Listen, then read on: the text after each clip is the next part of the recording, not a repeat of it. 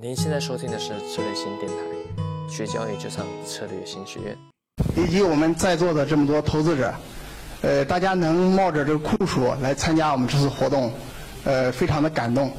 呃，我在这里，我代表上海中期为大家到来表示衷心的感谢。呃，今天谈不上什么致辞，我给大家分享一个案例。呃，早一段时间，这个华帝股份借助世界杯，呃，赌法国队赢。我想这个事件大家在网上，特别是我们微信平台都看到了。他借助这一次赌球，做了一次非常成功的营销。大体情况呢，我给大家做一个介绍。那就华帝股份，他说如果如果你跟我们签了协议，法国队如果赢了，我全额退款，只要你买了他的家电，全额退款。那么在这个过程当中，在这个期间，签了协议，这个价值多少呢？最后统计一下，大概是七千八百万。好，最后的结果呢，法国队确实夺冠了。那夺冠之后呢，华帝股份就要兑现承诺。那他这个从账面的损失多少呢？全额退款，大家是多少？七千八百万。那如果在这么短时间内做一个广告，花七千八百万，其实成本还是挺高的。所以很多的读者或者投资者说，华帝很聪明，这个广告做的很大。它其实它是一个无本的广告。为什么呢？他在进行测算，如果法国队夺冠，那么他买多少法国队赢这个题材？啊，他测算了。大概只需要花七百万买法国队的题材，按照这个赔付的概率，最终就能够抵消这七千八百万的损失。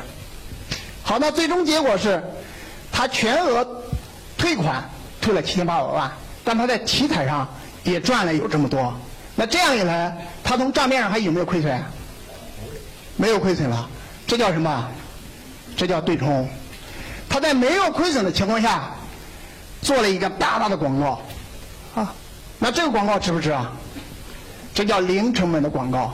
其实这个不是他的创新，在国外早都有这样的，利用期权的思维来进行做广告。大家会就问了，为什么这是期权的思维呢？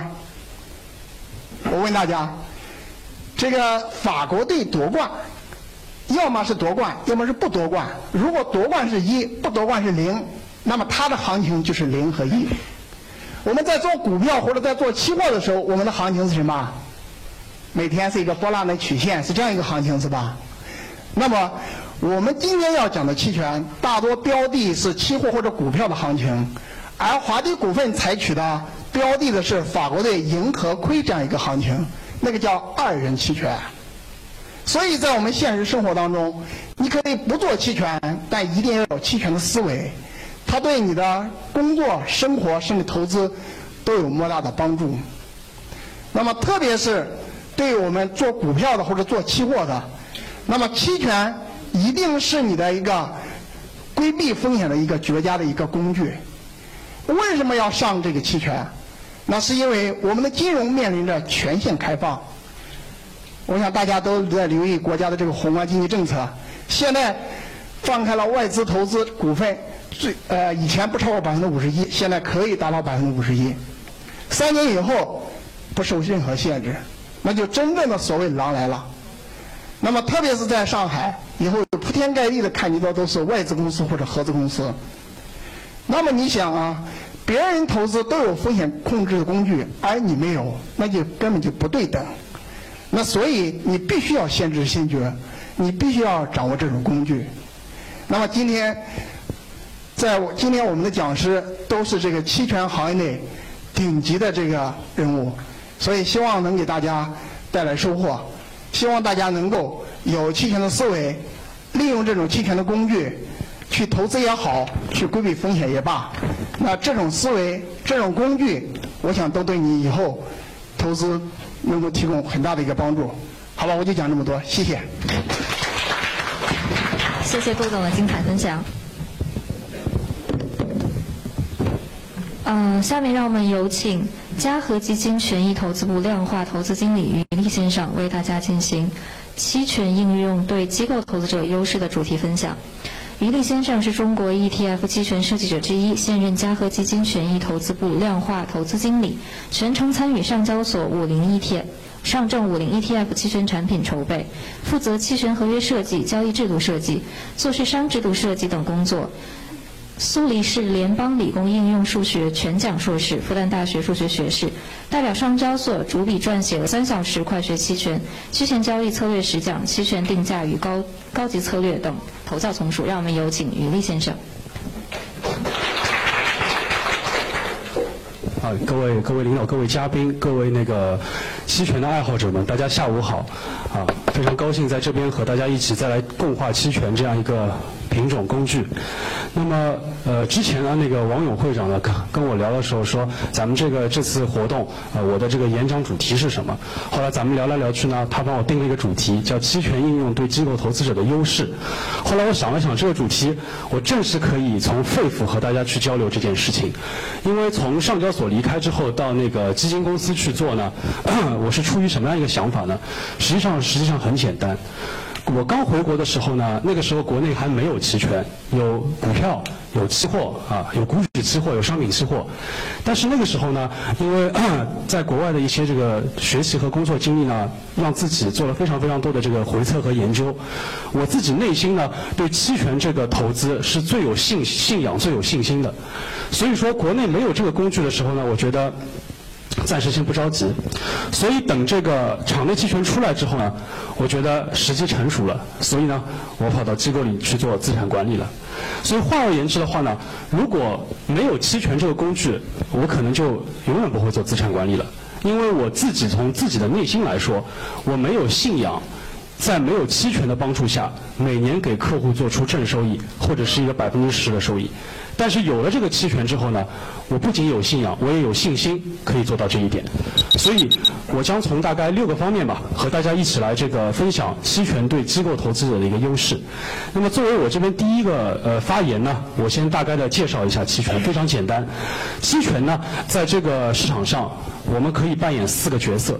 这个做跟做彩票是一样的，比如说刚刚世界杯结束，我们买一场巴西对比利时的这个彩票，那么我们可以有四种操作，要么买巴西赢，要么买巴西不赢，要么买比利时赢，要么买比利时不赢。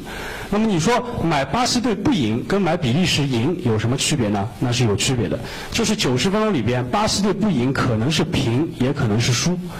那么一共有四个角色，那么这个四个角色呢，在咱们这个期权操作里边，就是大家可能都已经操作过，就是四条单腿策略，也就是买认购、买认沽、卖认购、卖认沽四个单腿策略。这四个单腿策略，基本上就是覆盖了初学交易者需要掌握的一切的东西。接着呢，我就是说，为什么我会对期权这东西感兴趣啊？我想很多其实，呃呃，现在。做的一些投资经理啊，或者交易员啊，他一开始对期权感兴趣，都是因为这样一件事情，就是期权可以实现任何想法，就是这样一句话，所以他对期权开始感兴趣了。那我也是这样的，以前在那个 苏黎世瑞士信贷银行这个实习的时候呢，我周围都是那些期权交易员，然后有几个人一起吃午饭的时候啊，他们说说这个期权是上帝。送给我的礼物，他说，option is the gift that God gives me。说这个是期权是上帝给我的礼物。那为什么这些期权交易员做了那么多年还是有这个体会呢？后来聊下来，就是因为这个这句话，也就是说，期权呢可以实现任何的想法。啊，这个想法呢，你就是说，只要你说得出来，那么理论上就有任何的策略会对应你。就像咱们有时候学数学的时候讲集合的映射啊，或者什么，就跟这个右右下角这张图是一样的。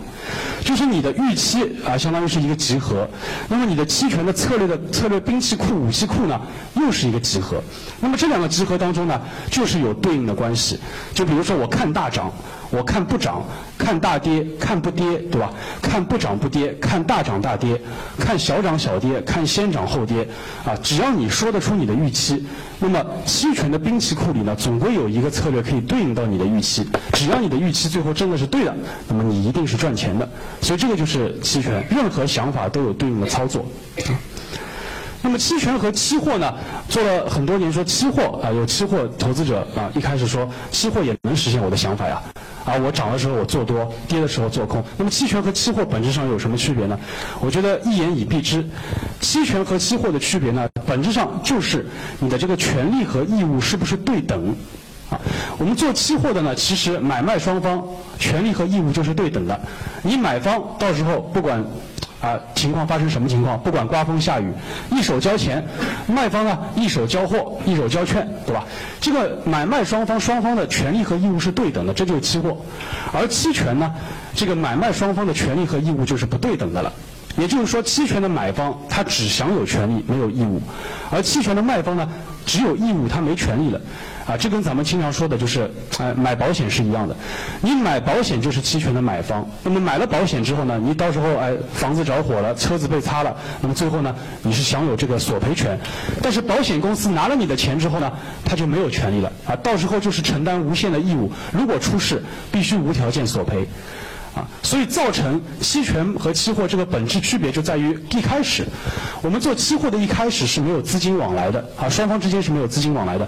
而在那个期权的交易的一开始呢，那么买方就给卖方支付了一个彩票费或者是保险费了。正因为有了这个资金往来，所以双方的权利和义务就不对等了。